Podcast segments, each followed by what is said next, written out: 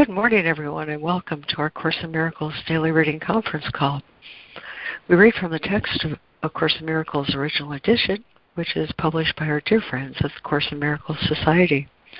You can access an online copy of the original edition by going to jcim.net, where if you mouse over the link at top for online edition, you'll see the link to read A Course in Miracles OE.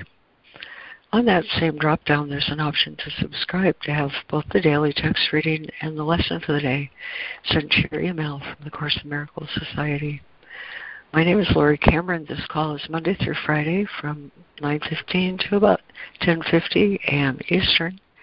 And today we continue our reading of chapter 22, Salvation and the Holy Relationship, and we'll be reading section 4, Reason and the holy relationship. We're also mindful of our lesson today, lesson 249. Forgiveness ends all suffering and loss. And by way of opening this morning, um, I found this poem from Helen Schucman in her book, The Gifts of God, that seemed just perfect for the world that forgiveness paints. The poem is called Transformation. And it goes like this It happens suddenly. There is a voice that speaks one word, and everything is changed. You understand an ancient parable that seemed to be obscure, obscure, and yet it meant exactly what it said.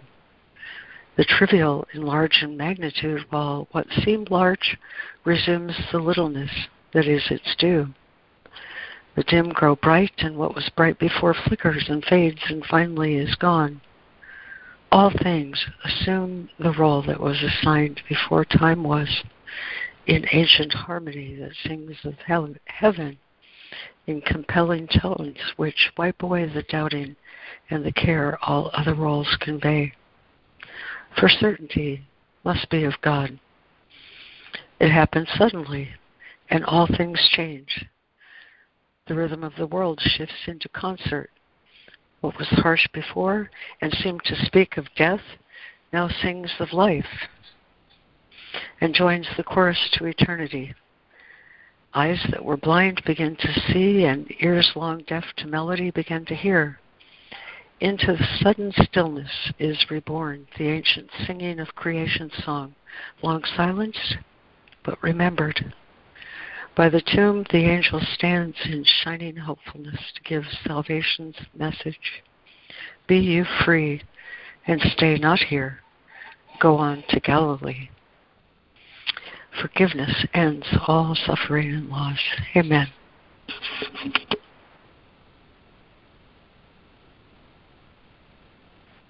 Oh, thank you, Laurie. That was great. Yeah, thank you. Thank you. Appreciate it. Yeah, I love that poem, Transformation. Okay, my friends, here's our reading list this morning. We have Lemoyne, Fran, Jessica, Karen, Robin Marie, and Micah. And we're joined in listening this morning Diana, by Diana. I wonder if anyone else has joined us uh, that would like to say good morning or be on the reading list.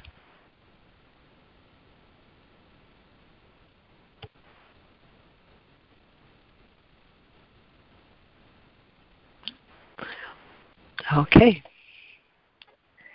So we pick up where we left off then in chapter 22 Salvation and the Holy Relationship, with paragraph 29.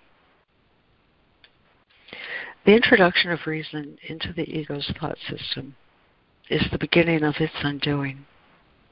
For reason and the ego are contradictory, nor is it possible for them to coexist in your awareness and reason's goal is to make plain and therefore obvious.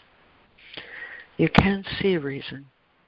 This is not a play on words, for here is the beginning of a vision that has meaning.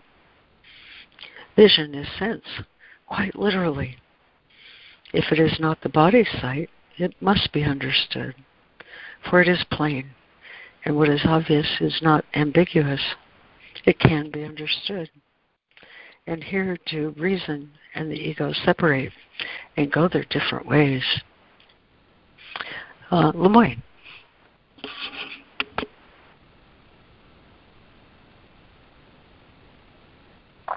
Okay. Um, chapter 22, Reason, uh, sorry, Salvation in the Holy Relationship, section 4, Reason and the Holy Relationship. The introduction of reason into the ego's thought system is the beginning of its undoing. For reason and the ego are contradictory, nor is it possible for them to coexist in your awareness. And reason's goal is to make plain and therefore obvious. You can see reason. This is not a play on words, for here is the beginning of a vision that has meaning. Vision is sense quite literally. If it is not the body's sight, it must be understood. For it is plain, and what is obvious is not ambiguous. It can be understood, and here do reason and the ego separate to go their different ways. The ego's whole continuance depends on its belief that you cannot learn this course. Share this belief, and reason will be unable to see your errors and make way for their correction. For reason sees through errors, telling you what you thought was real is not. Reason can see the difference between sin and mistakes because it wants correction. Therefore, it tells you what you thought was uncorrectable can be corrected and thus must have been an error. the ego's opposition to correction leads to its fixed belief in sin and disregard of errors. It looks on nothing that can be corrected. Thus does the ego damn and reason save. Thank you, Lemoyne. And Fran. Paragraph 30. The ego's whole continuance depends on its belief you cannot learn this course. Share this belief, and reason will be unable to see your errors and make way for their correction. For reason sees through errors, telling you what you thought was real is not. Reason can see the difference between sin and mistakes because it wants correction. Therefore, it tells you what you thought was uncorrectable can be corrected, unless it must have been an error. The ego's opposition to correction leads to its fixed belief in sin and disregard of errors. It looks on nothing that can be corrected. Thus does the ego damn and reason save. 31. Reason is not salvation in itself but it makes way for peace and brings you to a state of mind in which salvation can be given you. Sin is a block, set like a heavy gate, locked and without a key, across the road to peace. No one who looks on it without the help of reason would try to pass it. The body's eyes behold it as solid granite, so thick it would be madness to attempt to pass it. Yet reason sees through it easily because it is an error. The form it takes cannot conceal its emptiness from reason's eyes. Thank you, Fran. And Jessica. Thank you, Laurie. okay, whoops. No. No, I don't. No, I lost. Uh, 31? Reason yes. is not salvation in itself, but it makes way for peace and brings you to a state of mind in which salvation can be given you. Sin is a block that, like a heavy gate, locked and without a key, across the road to peace. No one who looks on it without the help of reason would try to pass it. Body's eyes behold it as solid granite, so thick it would be madness to attempt to pass it. Yet reason sees through it easily, because it is an error. The form it takes cannot conceal its emptiness from reason's eyes. 32. Only the form of error attracts the ego, meaning it does not recognize and does not know if it is there or not. Everything which the body's eyes can see is a mistake, an error in perception, a distorted fragment of the whole, without the meaning that the whole would give. And yet, mistakes, regardless of their form, can be corrected. Sin is but error in a special form the ego venerates. It would preserve all errors and make them sins. For here is its own stability, its heavy anchor in the shifting world it made, the rock on which its church is built, and where its worshippers are bound to bodies and believe the body's freedom is their own.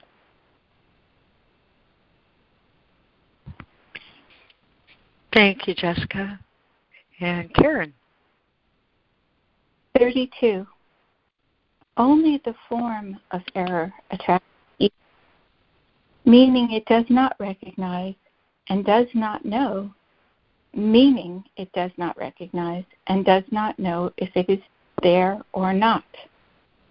Everything which the body's eyes can see is a mistake, an error in perception, a distorted fragment of the whole without the meaning that the whole would give.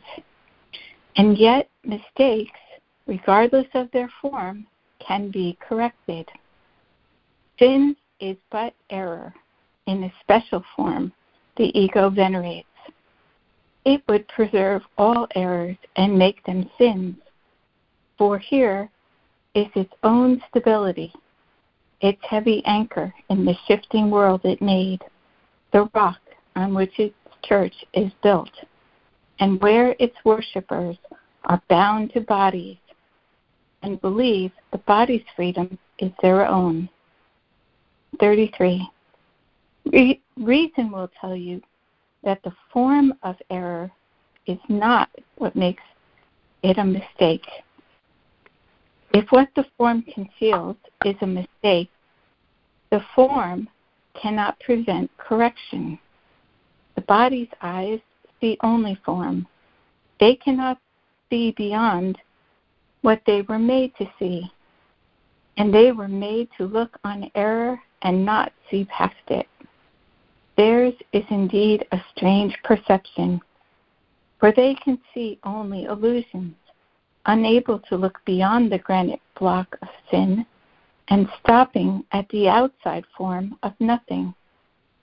Through this distorted form of vision, the outside of everything, the wall that stands between you and the truth, is wholly true. Yet how can sight, which stops at nothingness, as if it were a solid wall, be truly? It is held back by form, having been made to guarantee that nothing else but form will be perceived. Thank you, Karen. And Robin Marie.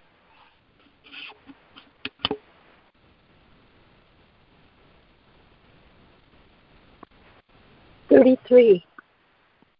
Reason will tell you that the form of the error is not what makes it a mistake. If what the form conceals is a mistake, the form cannot prevent correction. The body's eyes see only form, they cannot see beyond what they were made to see, and they were made to look on error and not see past it.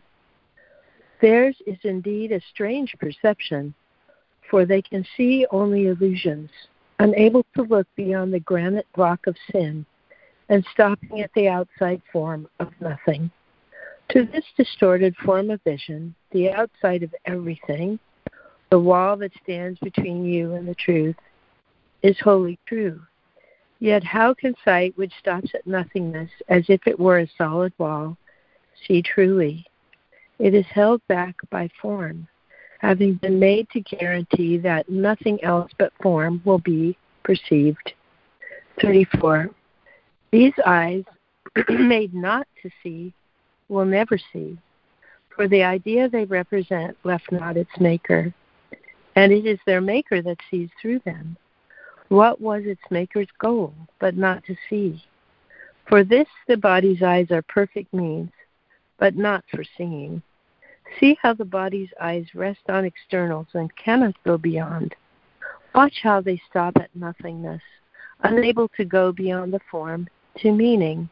Nothing's so blinding as perception of form, for sight of form means understanding has been obscured. Thank you, Robin Marie. Uh, and Micah. Okay. Uh, 34. Uh, these eyes made not to see will never see, for the idea they represent left not its maker, and it is their maker that sees through them. What was its maker's goal but not to see? For this the body's eyes are perfect means, but not for seeing. See how the body's eyes rest on externals and cannot go beyond. Watch how they stop at nothingness, unable to go beyond the form to meaning. Nothing so blinding as perception of form. For sight of form means understanding has been obscured. 35. Only mistakes have different forms, and so they can deceive. You can change form because it is not true.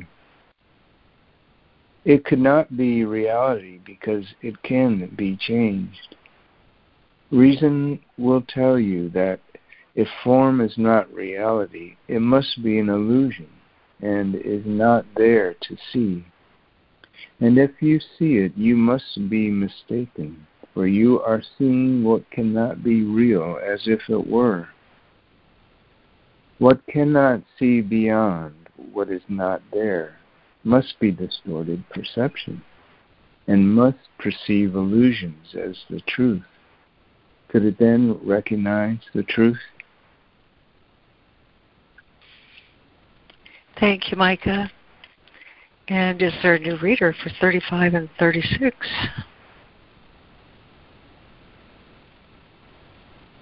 Hi, Laurie. I'll try. I'll give it a try. Thirty-five. Thanks, Hmm. Only. I'm getting to the light here. Okay. Only mistakes may have different forms, and so they can deceive. You can change the form because it is not true.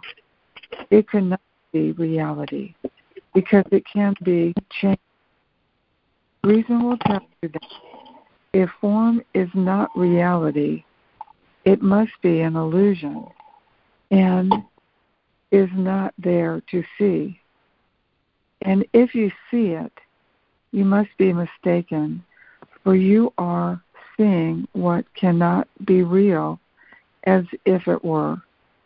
What cannot be beyond what is not there must be distorted perception and must perceive illusions as truth. Could it then recognize the truth? 36. Let not the form of his mistakes keep you from him whose holiness is yours. Let not the vision of his holiness, the sight of what which would show you your forgiveness, be kept from you by what the body's eyes can see. Let your awareness of your brother not be blocked by your perception of his sins and of his body. What is there in form? Uh, what is there in him that you would attack except what you associate with his body, which you believe can sin? Beyond his errors is his holiness and your salvation. You gave him not his holiness, but tried to see your sins in him to save yourself. And yet his holiness is your forgiveness. Can you be saved by making sinful the one whose holiness is your salvation? Thank you. Thank you, Diana. And is there another new reader for 36 and 37?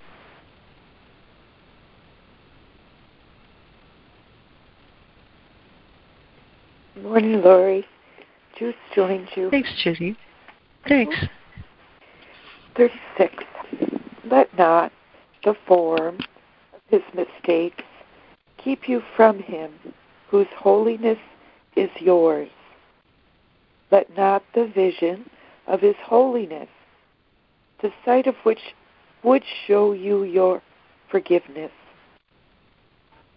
the sight of which would show you your forgiveness, be kept from you by what the body's eyes can see.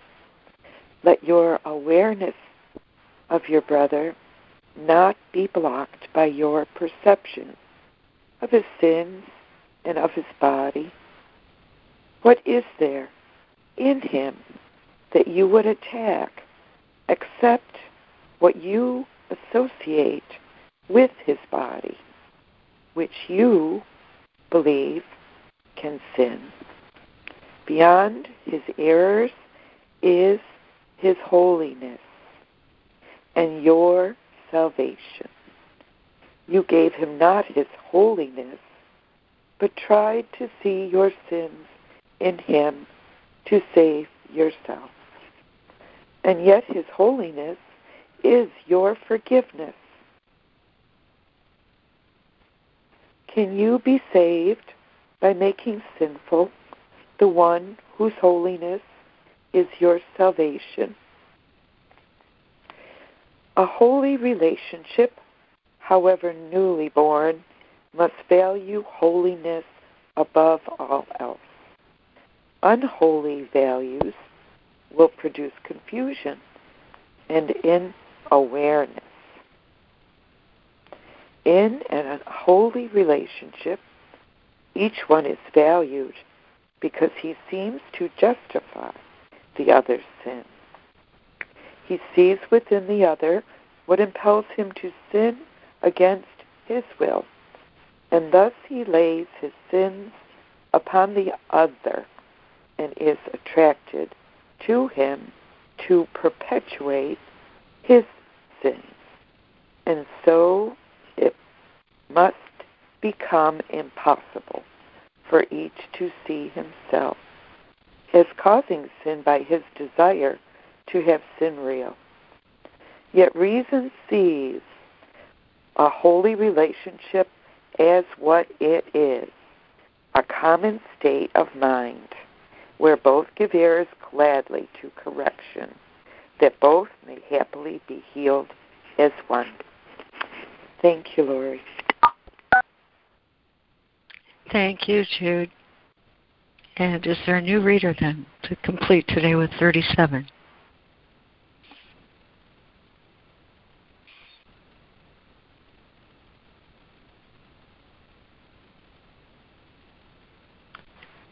A reader for 37?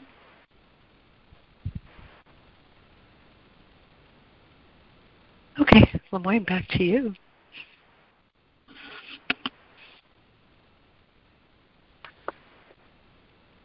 A holy relationship, however newly born, must value holiness above all else. Unholy value, unholy value will produce confusion and in awareness.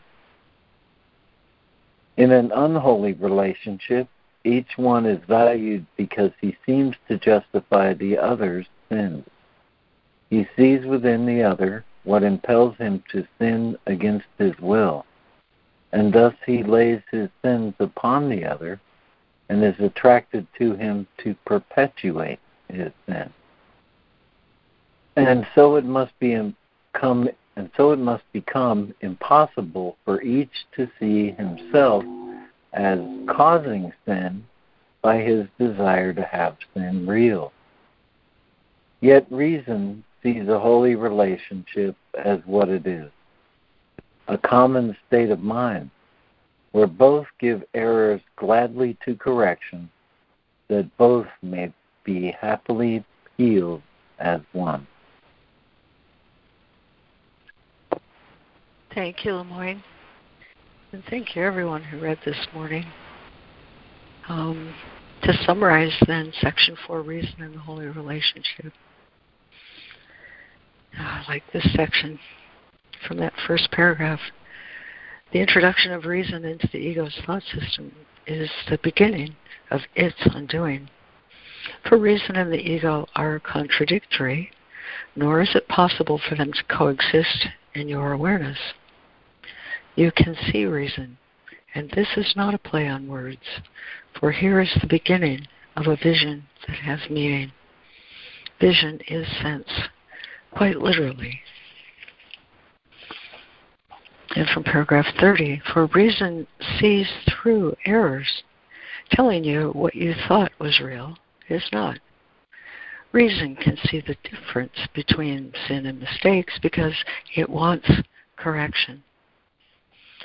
And 31, reason is not salvation in itself, but it makes way for peace and brings you to a state of mind in which salvation can be given you.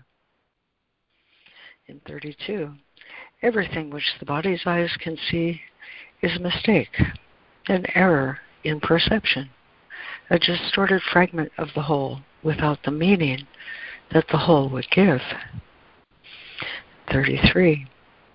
The body's eyes see only form, and 34. These eyes made not to see will never see. For the idea they represent left not its maker, and it is their maker that sees through them. What was its maker's goal, but not to see? For this the body's eyes are perfect means for, but not for seeing. See how the body's eyes rest on externals and cannot go beyond, unable to go beyond form to meaning. Nothing's so blinding as perception of form, for sight of form means understanding has been obscured. In 35, only mistakes have different forms and so they can deceive.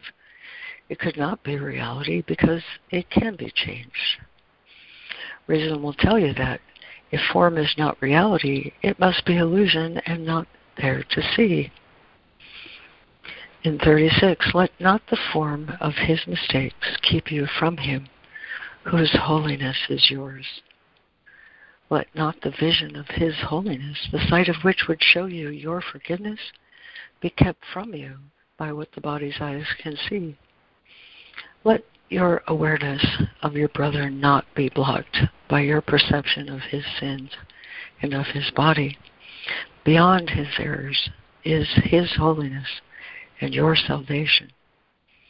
And His holiness is your forgiveness. 37. A holy relationship, however newly born, must value holiness above all else. Reason sees a holy relationship as what it is a common state of mind where both give errors gladly to correction, that both may be happily that both may happily be healed as one. Amen. Floor's open.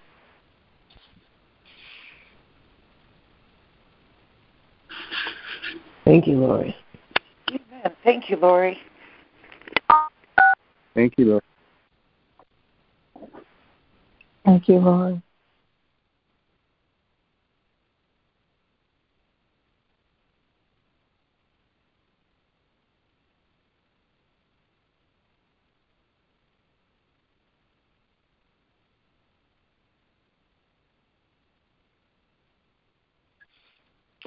Well, me again.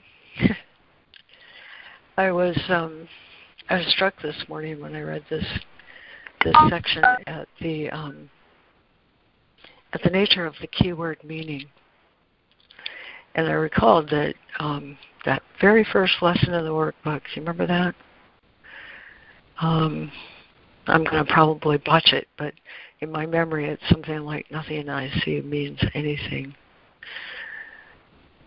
And all the lessons that follow that, lessons 1 through um, probably all the way up to 25, focus on I could see I could see something different than what I see. I see only the past. What I see is a form of vengeance, um, etc. This section is is um, just a stellar review of those first uh, 30 review lessons. I think it starts with lesson 51 all the way through 60. Just, just for the fun of it, I want to illustrate exactly what I'm trying to say. Like review lesson 54 starts with I have no neutral thoughts. Neutral thoughts are impossible because all thoughts have power. They will either make a false word, world or to lead me to the real one. But thoughts cannot be without effects. As the world I see arises from my thinking errors, so will the real world rise before my eyes as I let my errors be corrected. Um, isn't that exactly um, what he said in paragraph 30? Reason can see the difference between sin and mistakes because it wants correction.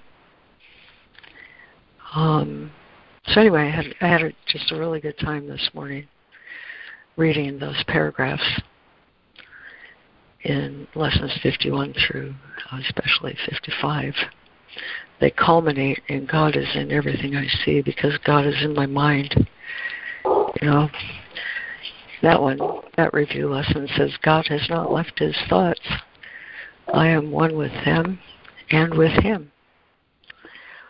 Um, in light of that, how could I not see the holiness of my brother? Why would I ask my sight to stop at form and not realize that the holiness, the innocence uh, in which I am created is the same holiness and innocence in which God created everything. Um, anyway, I, am I'm, I'm complete with that. Um, it, it, was just really um, wonderful to do that this morning. Thanks. Well, thank you for that. That was good. Thank, Thank you. you. Thank you, Laurie. Really great. Yeah. Yeah. Mm-hmm. Uh, this is Micah. I, uh, uh, Laurie, when you highlight the uh, the text, uh, when you read 34, these eyes made not to see will never see. It, it it, brought kind of the question, well, what is, what is vision? And I thought of the uh, like that early expedition in the Amazon where these uh, first explorers were going through this unknown land, but they had on part of their crew but they had, you know, the the native people, some of the native people, and one of them was a shaman.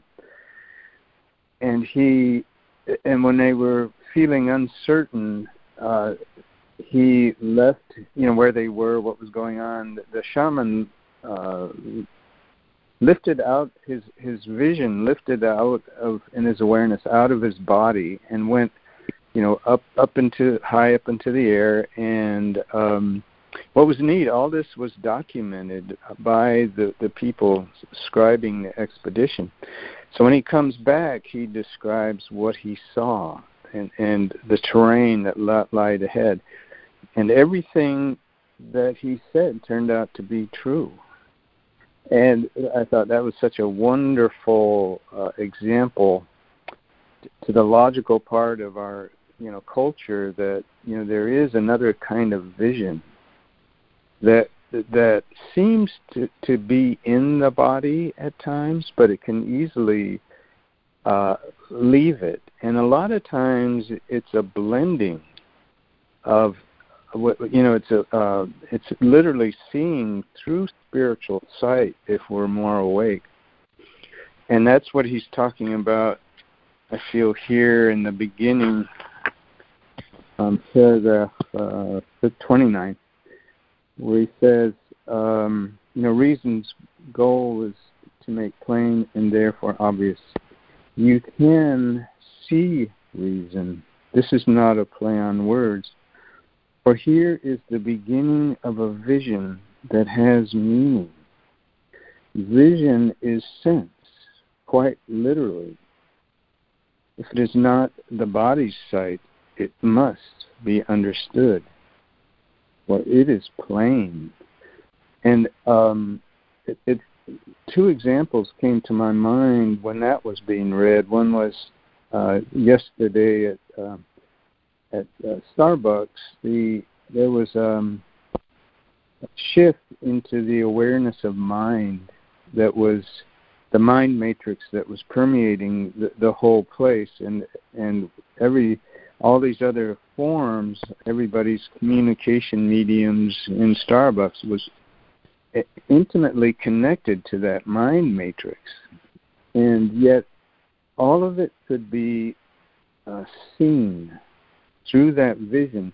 And it, kind of appeared like it was my body's eyes that were you know because I was a, a point of awareness in that time dream of time space and it appeared like I was seeing something but it, that spiritual sight uh, it was actually um, not dependent on being anchored in a body at all. You know, it was more like a space consciousness of some kind. And uh, let's see what else there was here. Um, you know, it, it's just so uh, it's so delicate this perception, and and you know he's hitting pretty hard on.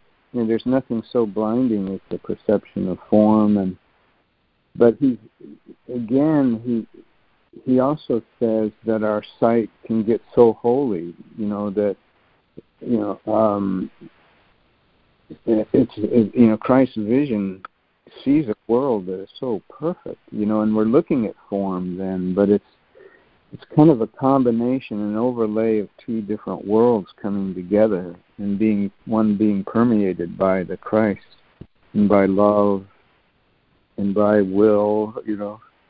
Um, anyway, um, yeah, it, it's it.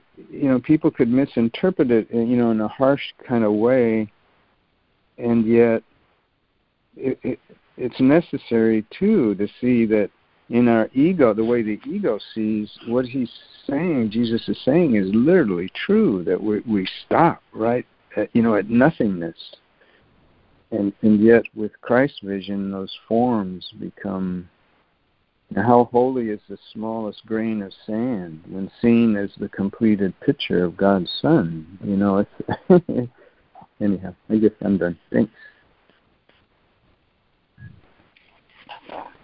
Thank you, Micah. I enjoyed every bit of Thank that. Thank you, Micah. Thanks, Micah. Yeah. Thank you. I have a little story that involves a shaman also. You may have heard me say this before, but the, the story goes that when um, Columbus was coming to the shores of what eventually became the USA, um, the, uh, the Native Americans that, that were right there uh, at the shores couldn't see his ships. And they couldn't see his ships even with their physical eyes because um, they'd never seen things like that before. And so they didn't have a perception, perceptual memory in order, in order to enable them to recognize the ships. But then the shaman in the tribe did like, you know, like uh, Micah said, the other shaman did, lifted his his perception out of his body and could see the ships and describe what they were and what they were doing and what, what they were for to the rest of the people in the tribe. And then the tribe could suddenly see the ships and, and understand what they were for because the shaman described it to them. Uh, I thought that was a good thing of how a good uh, example of how um, we see also can see in community um, of how we're, we're going to see it. Our seeing, what, whether we really see or not, you know, affects the rest of the people because all minds are joined. Okay, thank you. I'm complete. Thank you, Ida. Thank you, Ida. Thank you.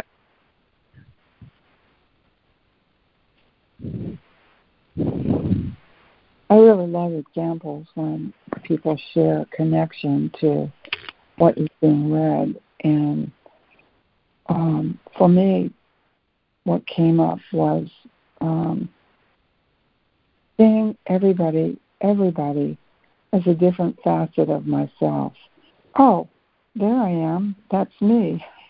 Different sides of myself showing up in in my day. You know, um, what blessing is needed in this? If I'm having a trigger, if I'm having a thought that isn't in right mind with God, um, what perception needs a correction right now? Because I'm looking at myself. What is it?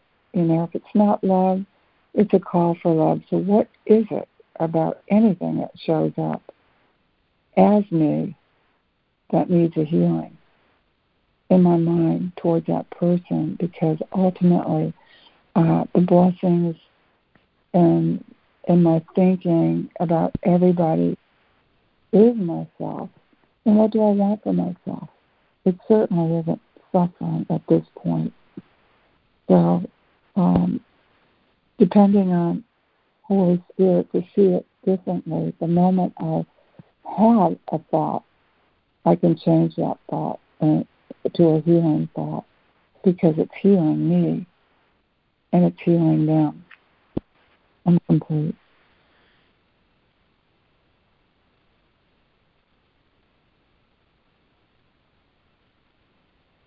That was Thank great. You, Thank you, Diana. Thank you. Thank you, Diana.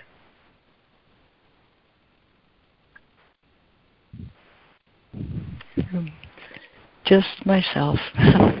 Thanks, Diana. And that's just a great segue to our top of the hour lesson reflection, which Fran has agreed again to lead for us. So I'll turn it over to you, Fran. Thank you. Thank you. Hi, everybody. We are in the second part of the workbook, and the theme that we're on is What is the World? Today's lesson is Lesson 249 Forgiveness ends all suffering and loss. So I shall read some from What is the World? The world is false perception. It is born of error and has not left its source. It will remain no longer than the thought which gave it birth is cherished. When the thought of separation has been changed to one of true forgiveness, will the world be seen in quite another light, and one which leads to truth. The world was made as an attack on God. It symbolizes fear. And what is fear except love's absence? Thus, the world was meant to be a place where God could enter not, and where his Son could be apart from him. Here was perception born, for knowledge could not cause such insane thoughts. But eyes deceive and ears hear falsely. Now mistakes become quite possible, for certainty has gone. As sight was made to lead away from truth, it can be redirected. Sounds become the call of God, and all perception can be given a new purpose for the one whom God appointed Savior to the world. Follow his light and see the world as he beholds it. Hear his voice alone in all that speaks to you, and let him give you peace and certainty, which you have thrown away but heaven has preserved for you in Him.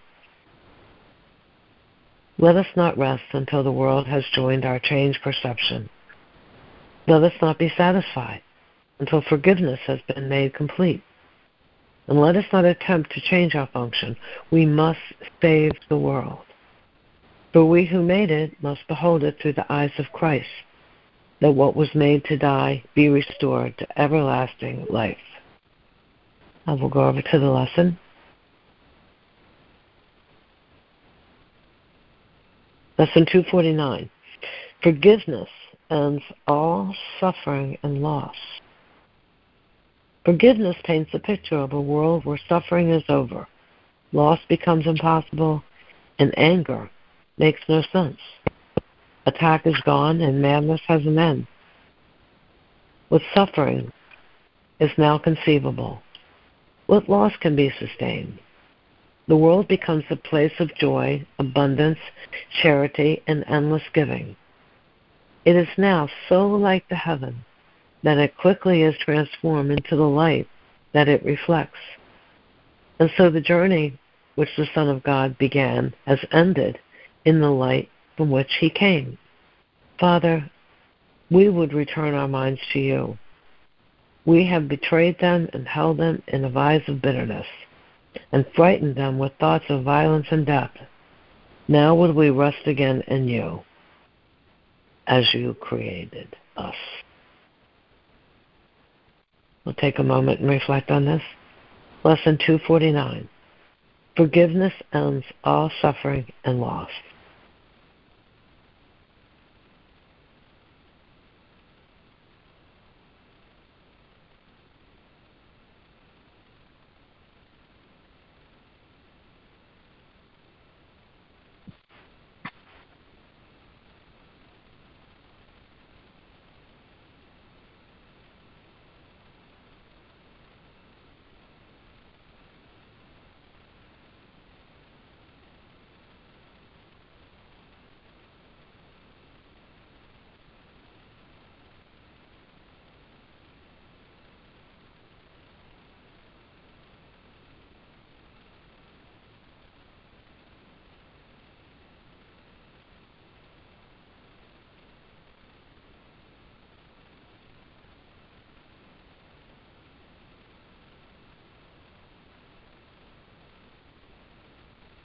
Father, we would return our minds to you. Now would we rest again in you as you created us. Lesson 249 Forgiveness ends all suffering and loss. Amen. Amen. That was just beautifully done, friend. Thank you. Oh, we thank you. For- Thank you. Thank you, Fran. That was great. Thank you. Thank you, Fran. Thank you. Thanks, Fran. Yeah, thanks, Fran. This is Micah, real quick, because I, I have to go. But um, the I, I see a real. Con- it's an interesting connection in the what is the world in that part that. Uh, Fran, you highlighted, and all perception can be given a new purpose by the one whom God appointed Savior to the world. Follow his light and see the world as he beholds it. And it reminded me of the other day, uh, which I shared, being on the off the, the off the harbor there, and uh, uh, and seeing I came across this passage where it's you know the saying Holy Spirit sees one purpose in the world, and we see many purposes, and that's why our our vision is fluctuating so much all the time, depending on our moods and our projections and and uh, interpretations. And the um, the Holy Spirit sees one purpose, and that, that is the returning into wholeness and the return to God. And I started to just, something kind of softened inside of me, and this different kind of perception on the whole scene of all the people and seagulls and boats going by. And, You know, everything just started to move into this very, it felt very unified vision of everything was moving to God. And perception didn't disappear, it was just transformed. So here, where in paragraph 32, Jesus is saying, everything which the body's eyes can see is a mistake, an error in perception, a distorted fragment of the whole without the meaning the whole would give. And yet, mistakes, regardless of their form, can be corrected. And so the correction for our sight with the sight before I had that shift was, you know, there's some kind of discernment. The ego's lens is of a dis- it's a discerning lens.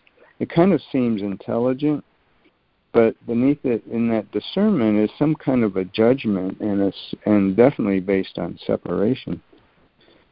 And so here, the uh, so here's this correction of vision that, that's offered us by the Holy Spirit and it and it kind of comes down to here in paragraph 33 uh, the body's eyes see only form they cannot see beyond what they were made to see and uh, and yet we are given this other vision that that's what it does is it learns to see the shared consciousness it, it, it learns to see this mind matrix permeating everything and love flowing everywhere. Um, anyway, I, I'm done. Thanks. Thank you, Micah. That was Thank great. You, Micah. Thank you, Micah.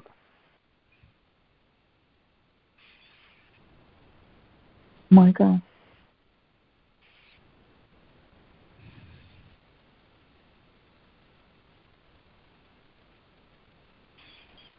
Hi, this is Jessica. Um, I yeah, this this section is very uh, like you said, Laurie. Um, that was really wise or inspired to read those first thirty lessons. I commend you.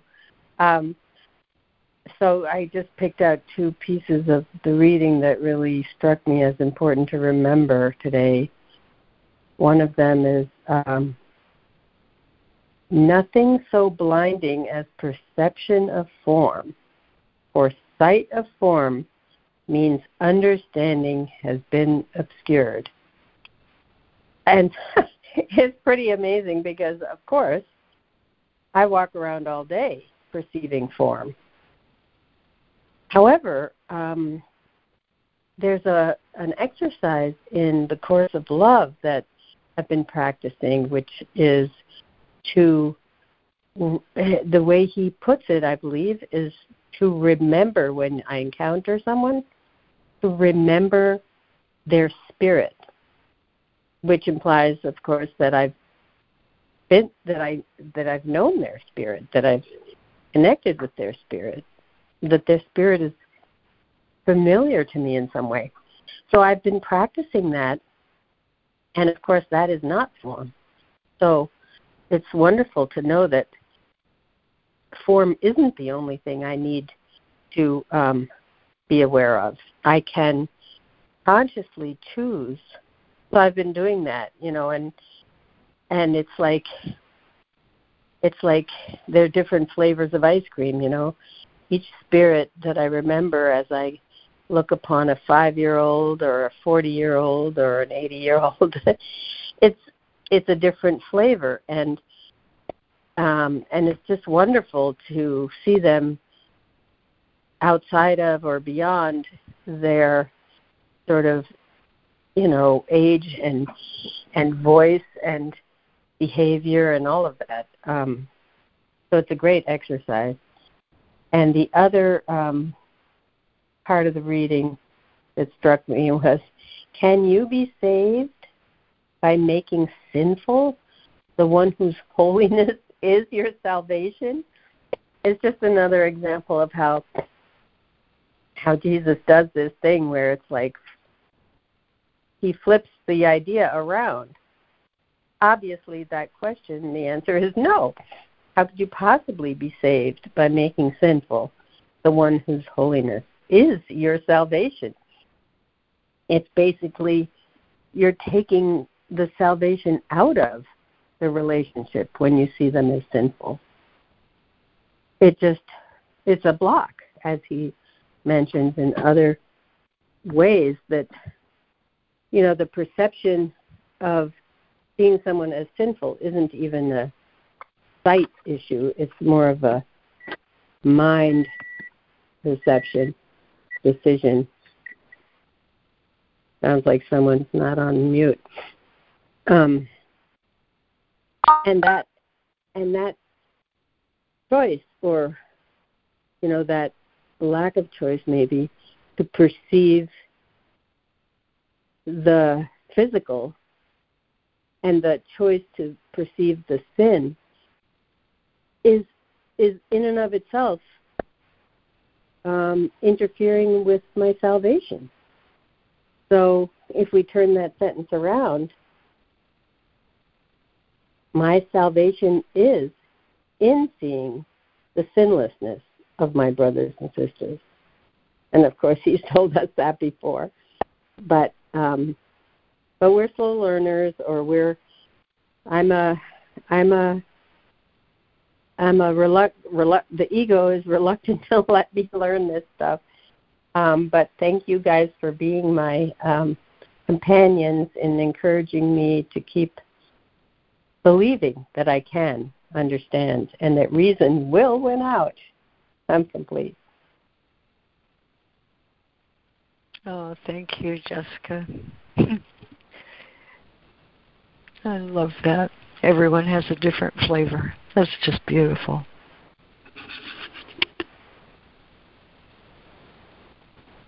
Thanks, Jessica. This is Wendy.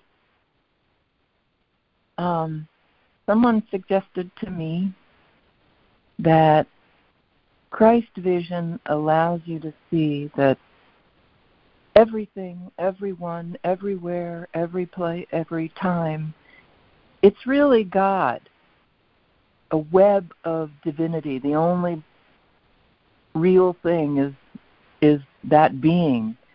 And once you have Christ's vision, you begin to see, oh, here's the beloved showing up in this child. Here's the beloved showing up in this clerk. Here's the beloved showing up in my partner. That you begin to recognize you never were away from God. Love was the net that you were always in, but your mind and your eyes saw separate things instead of one whole thing that was all the same, expressing in multiple ways. And that's helped, um, although it is, I forget. You know, I remember in the morning and I go, okay, when you go out, look for God. Look for, He's everywhere. He's talking to you constantly. But then, you know, I start driving and it goes right out of my mind. But it does show up every once in a while. Yesterday I was kind of extra determined and there was just sweet exchanges everywhere I went. You know, I felt like ah, I, I see you. You're hiding in that one too. Like everybody's an angel, but I haven't been able to see it because I was separating everything out with my dualistic thought system. Now I see we are one whole. And if I could, I'd like to speak directly to God through all of you. Thank you so much for rescuing us all. Thank you for being the one here for everyone. So grateful. I am complete. Yes, yes, yes. Thank you, Wendy. Yeah. Thank, Thank you, you, Wendy. Thank you. So much with you know what you mm-hmm. mean about the driving. Thank you.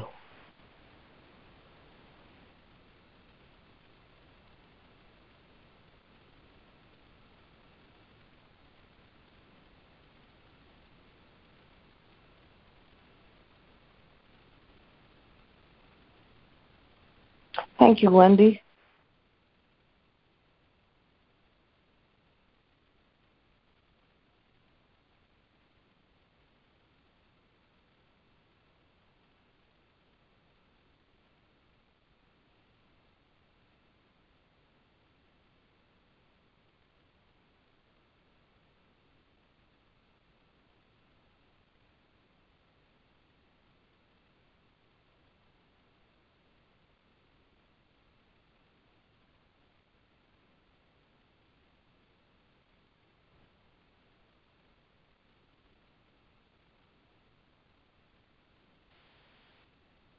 Hi. Hello. Hi, Diana. Can you hear? me? Hello. Hi.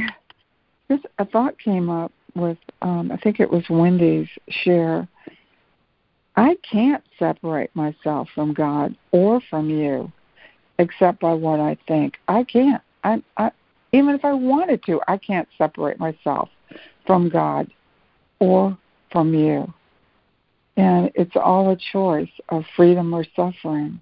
And when I know that I'm I'm not seeing myself in you and I'm seeing this wrongly, then I, I do have a choice.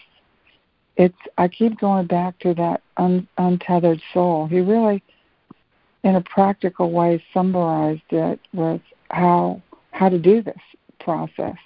What the book is, you know, is is telling you to do, and um, oh, it's just a thought. No matter how hard I wanted, or you know, uh, to not see myself that way, it's impossible because there is no separation. I'm complete. And, and, and I don't want to be there. I want to be with Christ. I just do.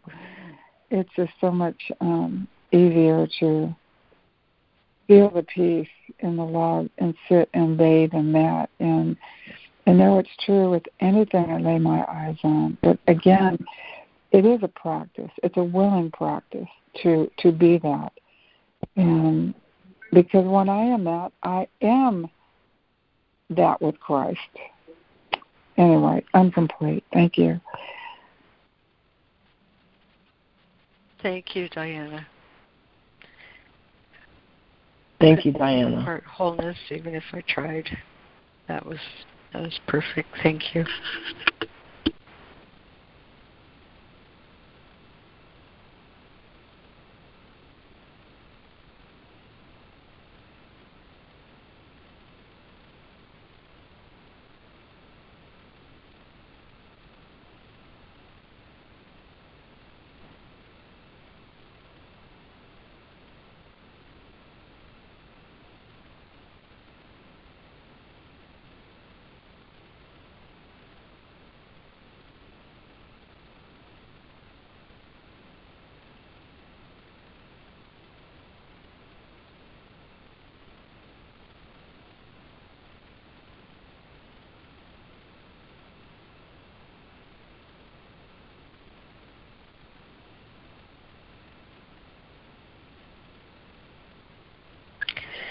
Well, we were paused for the weekend uh, here at the Course in Miracles conference call when lesson 247 came up. But I wanted to just um, look back at that lesson for a minute um, because it's the light behind this lesson. In that lesson, without forgiveness, I will still be blind sin is the symbol of attack. Behold it anywhere, and I will suffer. For forgiveness is the only means, the only means whereby Christ's vision comes to me. Let me accept what His light shows me as the simple truth, and I am healed completely. Brother, come and let me look on you. Your loveliness reflects my own. Your sinlessness is mine. You stand forgiven, and I stand with you.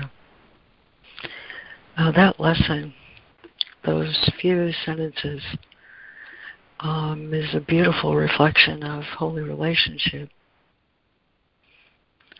Holy relationship even as we share it on this call, um, is what's behind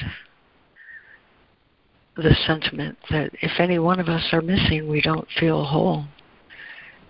Um, come and let me look on you. Without forgiveness, I will still be blind. Christ's vision is the means. Christ's vision comes to me through forgiveness, I should say. Forgiveness is the means. Christ's vision comes to me. And then today's lesson forgiveness paints a picture of a world where suffering is over, loss becomes impossible, and anger makes no sense. Attack is gone, and madness has an end. What suffering is now conceivable. What loss can be sustained? The world becomes a place of joy, abundance, charity, and endless giving. So like to heaven, that it is quickly transformed into the light that it reflects.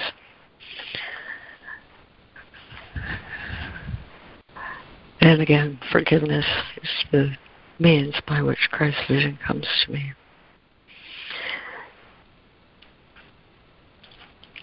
So many of us um, have been steeped in the notion that um, forgiveness involves the idea of making error real and then um, through some means of magic, making it um, not real. Forgiveness doesn't make error real in the first place. It's it's um, what happens when I sit and look and wait and judge not. And then the teacher of peace can tell me what's the truth. So eventually, if I if I want to um, if I want to maintain an idea of wholeness, wholeness of everything of which I'm a part, I learn that um, by asking for truth, I'm delivered to truth, is the same as withdrawing my idea my idea of what the truth is. They're the same movements. Um, after a while, I'm going to bounce a minute here, but after a while, uh, doing this course or um, attempting to let this course come into my full consciousness, I realized that um, that understanding and practicing this Course in Miracles is a matter of releasing every bad habit that I had before. In other words, uh, the Course in Miracles is not learning something new so much as unlearning all the old. Those are the same movements that which appears to be new and transformed into heaven is what the truth always was. And I can remember that. I loved how you said that, Jessica. This spirit that I've always known. I had some um, familiarity, some intimacy with this spirit that I've always known. That's not something new. That's what always was. And so forgiveness is is the movement of letting my idea go and have it replace the truth. In other words, I learned to welcome correction. Isn't that just great? you know, reason can see the difference between so called sin and mistakes because it correction. The ego, on the other hand, I'm looking at paragraph 30, sees nothing that can be corrected. Why? Because the ego thinks it knows everything. It doesn't. it doesn't need to have anything new because it's already pretty convinced it's right about everything. Um, but again, those those first 30 lessons uh, show me exactly how I can learn to um, see what's true right now by releasing all the judgments that I made that were based upon past learning. You know, everybody makes an ego, he says. Everybody makes an ego for himself, makes an ego for somebody else. And chaotically we bounce off of each other, not really understanding much of anything about what the other one is because we're seeing through the eyes. I see through the eyes of my own personal uh, ego. Forgiveness simply lets that go. As I said yesterday, ego can't do that. It's beyond its range of means. It's impossible. Um, however, it is possible for me to realize I'm not happy. I don't like what I see. What I see is uh, causing me distress. Um, I'm experiencing suffering, loss, anger, um, chaos. That I can recognize, recognize, um, see that again, and ask for correction. That's why um, God gave us the Holy Spirit. The Holy Spirit is nothing more than all my knowledge saved for me that I might do my will. My true will is the will of my Father, and that is to love. You know, there's a singularity when this world is transformed to heaven. There's a singularity that runs through it, a theme, a harmony. Um, I love that poem of Helen's today. The theme of harmony, of intimacy, of a knowing that we are co-creators together with God, extending His thoughts of love. Um, forgiveness is the means that brings all that to my awareness, and it's nothing more than being willing to let go of everything I thought before and ask for correction. It's not for me. Um, it's not for me to decide the truth of anything. Truth uh, still abides in the mind of God. You know, God is in everything I see because God is in my mind. Um, and from there we go straight to my holiness envelops everything I see. That's why this section, the world, is so important because um, when I understand that that the world is a screen upon which I project what I think I am, then I start to realize exactly like he says in I think it's lesson 27 above all else I want to see. That lesson goes like what I see reflects what I think I am. That being the case, I realize vision is my great need because the world I see attests to a fearful self image. The self image that I have made. If I want to remember who I am, it's essential that I let this self image go and ask for truth. That's why the atonement is such a perfect defense. It says so simply that nothing Nothing has left the mind of God. He has not left his thoughts, and I am one with them and with him. If God has not left his thoughts, and I am one with them and one with him, then it's real easy for me to say, I'm having an errant thought here. If I'm experiencing something less than perfect peace and understanding, I'm having an errant thought. That's why he talked about responsibility for sight in the last chapter. Oh, I'm having an errant thought. And I don't need to find that truth myself. All I need to do is recognize I'm thinking something that I'm not thinking with God, and it's causing me to suffer. In in all those those years before I came back um, to relationship as we experience it here. Um, I felt like I've lost myself, my capital S self. And that whole um, error was um, because I was trying to pluck something out of my heart that God put there when He created me. You know, God created us as part of Him, one with Him, and one with everything in a relationship of love. And when I believed that I could lose that, I created the experience of having lost it. And then I prayed, Restore unto me the joy of my salvation, not realizing that I did that with my thoughts. I tried to uh, pluck from me something that was always true. I can't lose love.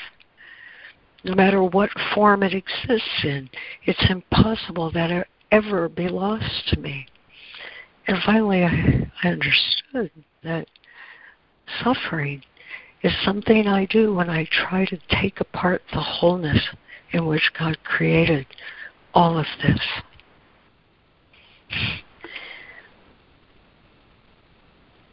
And that's responsibility for sight. And my responsibility for sight doesn't say, well, for heaven's sakes, you should have known better.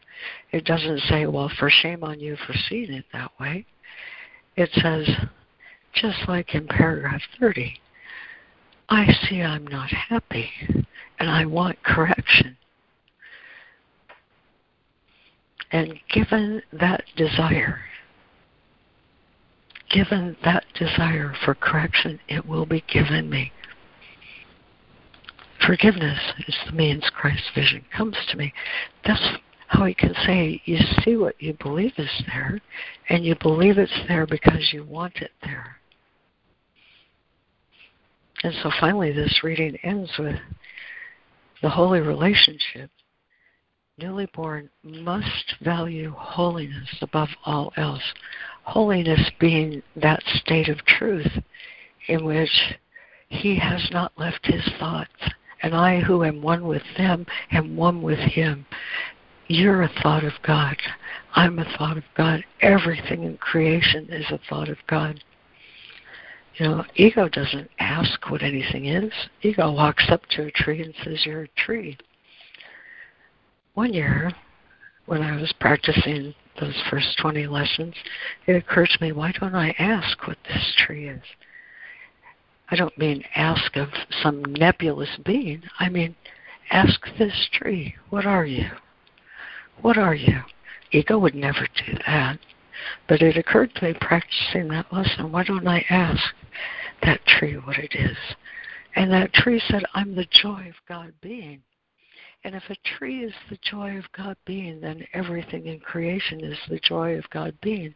And if I'm not experiencing that, it's because I've tried to pluck some aspect out of wholeness from my very heart, where my capital S self is and I'll experience that as a horrible loss and suffer because of it. Forgiveness looks, and judges not. And then the one who guides all perception, my teacher, the one imbued with all my knowledge saved from me, will tell me what it is. And my wholeness will be restored to me. And my wholeness is the holiness of all creation. That, that's the nature of this beautiful, beautiful life. So, anyway, uh, I think I'm complete.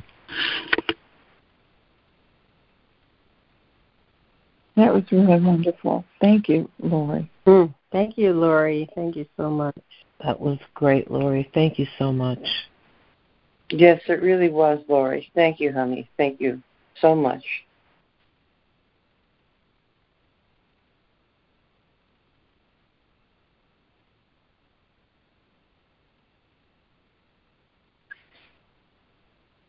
I'm so grateful for you all.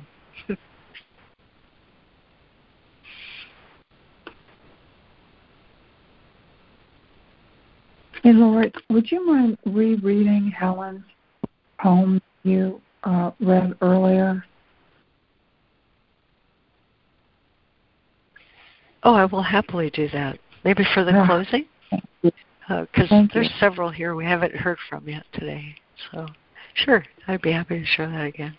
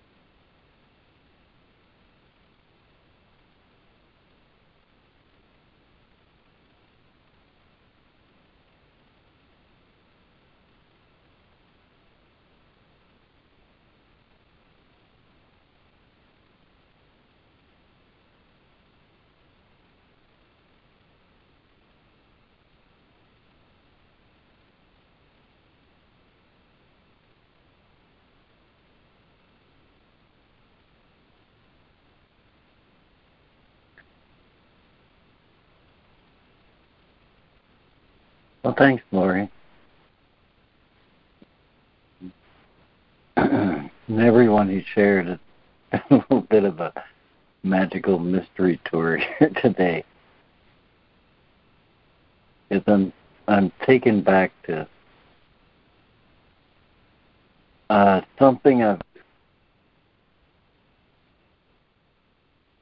I've uh, haven't been able to get out of my mind since I was shown it.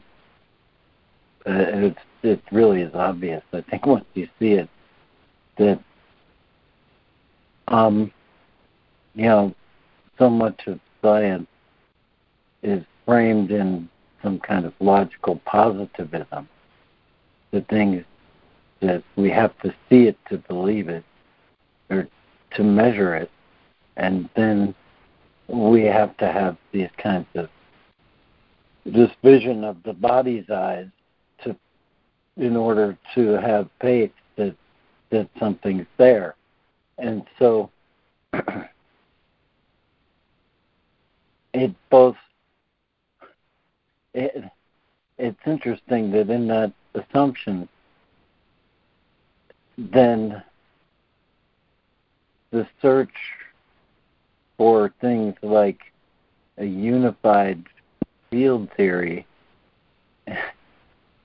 is it becomes the way it's become a search for what cannot be seen right?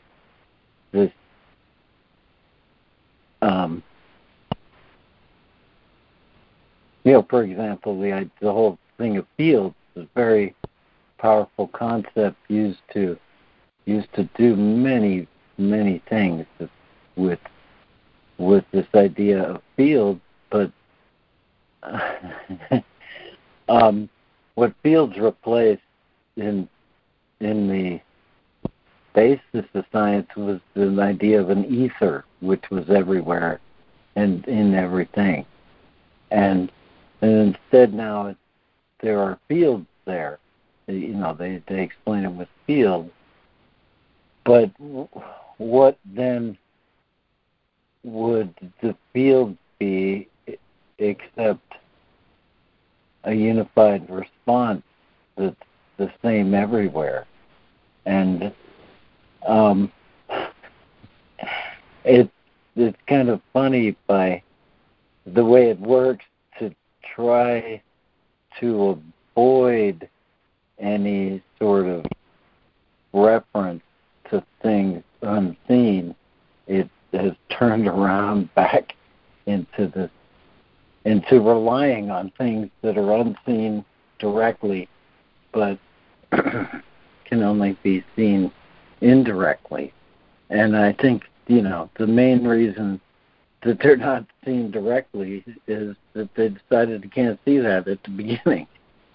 They have to measure it with a ruler you know, see some physical effect or detect it if it's beyond the range the eyes can see, but it is still an effect of physical light, what, what we might call light the body's eyes see. Um, and so uh, part of what drew me into this is the way well, the way today's lesson refers to light. That uh, you know, in complete forgiveness, the world becomes a place of joy, abundance, charity, and endless giving. It is now so like to heaven that it quickly is transformed into the light that it reflects. And uh, I, I think that's what I've been describing of what science has done is gone in far enough to to start to see what it refused to see, and and uh, but in this case, in this space of consciousness, you know, the journey which the Son of God began has ended in the light from which he came, and uh, I, for the to explain this light, I think is I always refer to lesson 108.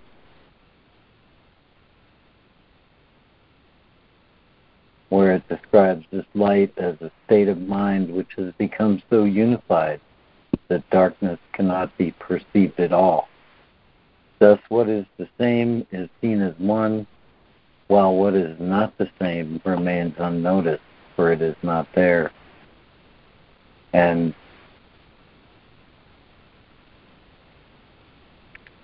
I think the relation point back to the reading and the holy relationship is that the holy relationship is is made available. It is a space where what is the same is seen as the same. And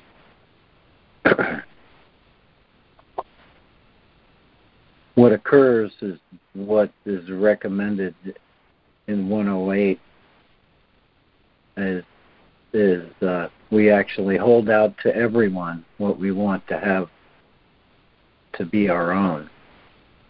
So the lines there are to everyone I offer quietness.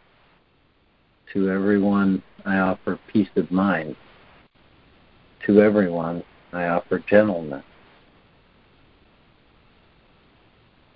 And this refers, this is also tied to, say, to the rules for decision, where the touch point to return to is decide again what kind of day you want to have, right?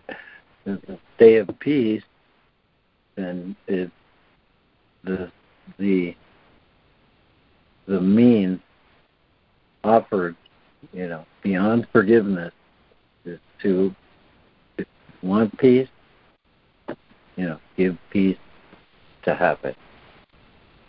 And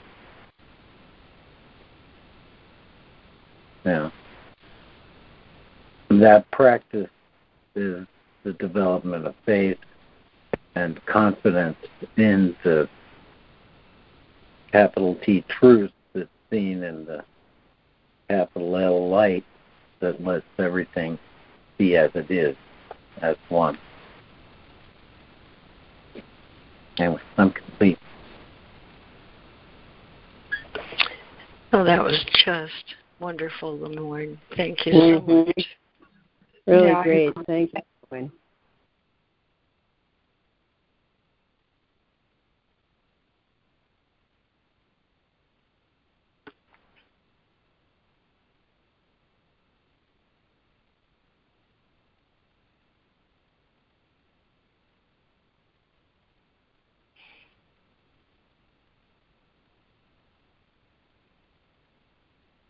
Yeah.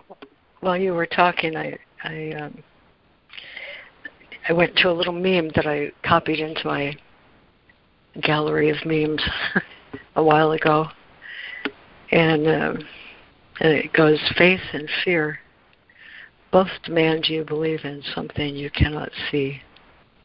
You choose. Faith and fear both demand you believe in something you cannot see. You choose. And once that choice is made, uh, that's that's the beauty of it. Um, it, it says in paragraph 29 two conflicting ideas cannot coexist in your awareness at the same time. We're protected from that. Uh, the nature of creation is such that when I embrace the truth, what isn't true falls away. Uh, because they can't, two conflicting ideas cannot exist in my mind at the same time. And that's protective. So, in that sense, once I once I see the capital light that is behind the world. Remember that lesson? I will let the door behind the world be opened so that I can see. Once I see that light, uh, that light of understanding, I can never not see it again. Uh, and that's our protection, the source of our invulnerability. Um, and the capital S Health we share. So that was a great share, Wayne. Thank you.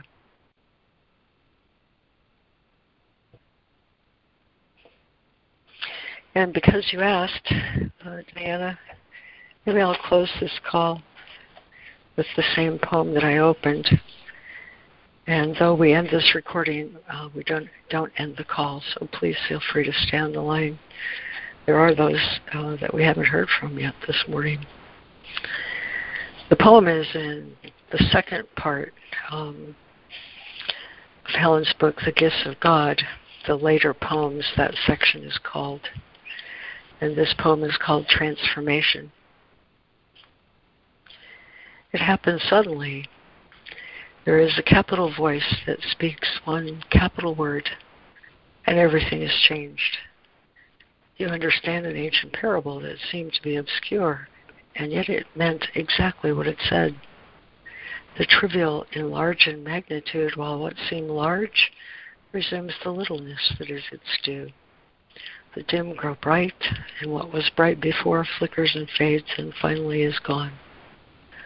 All things assume the role that was assigned before time was, in ancient harmony that sings of heaven, in compelling tones which wipe away the doubting and the care all other roles convey. For certainty must be of God. It happens suddenly and all things change. The rhythm of the world shifts into concert. What was harsh before and seemed to speak of death now sings of life and joins the chorus to eternity. Eyes that were blind begin to see, and ears long deaf to melody begin to hear.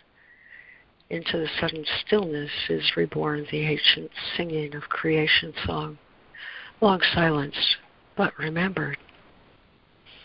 By the tomb the angel stands in shining hopefulness to give salvation's message. Be free and stay not here. Go on to Galilee. Freedom and heaven. Amen. Thank you all. It's another beautiful call.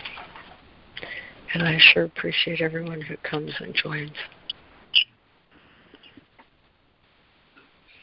Thank you for that Thank you, Laurie. Mm-hmm. Yeah.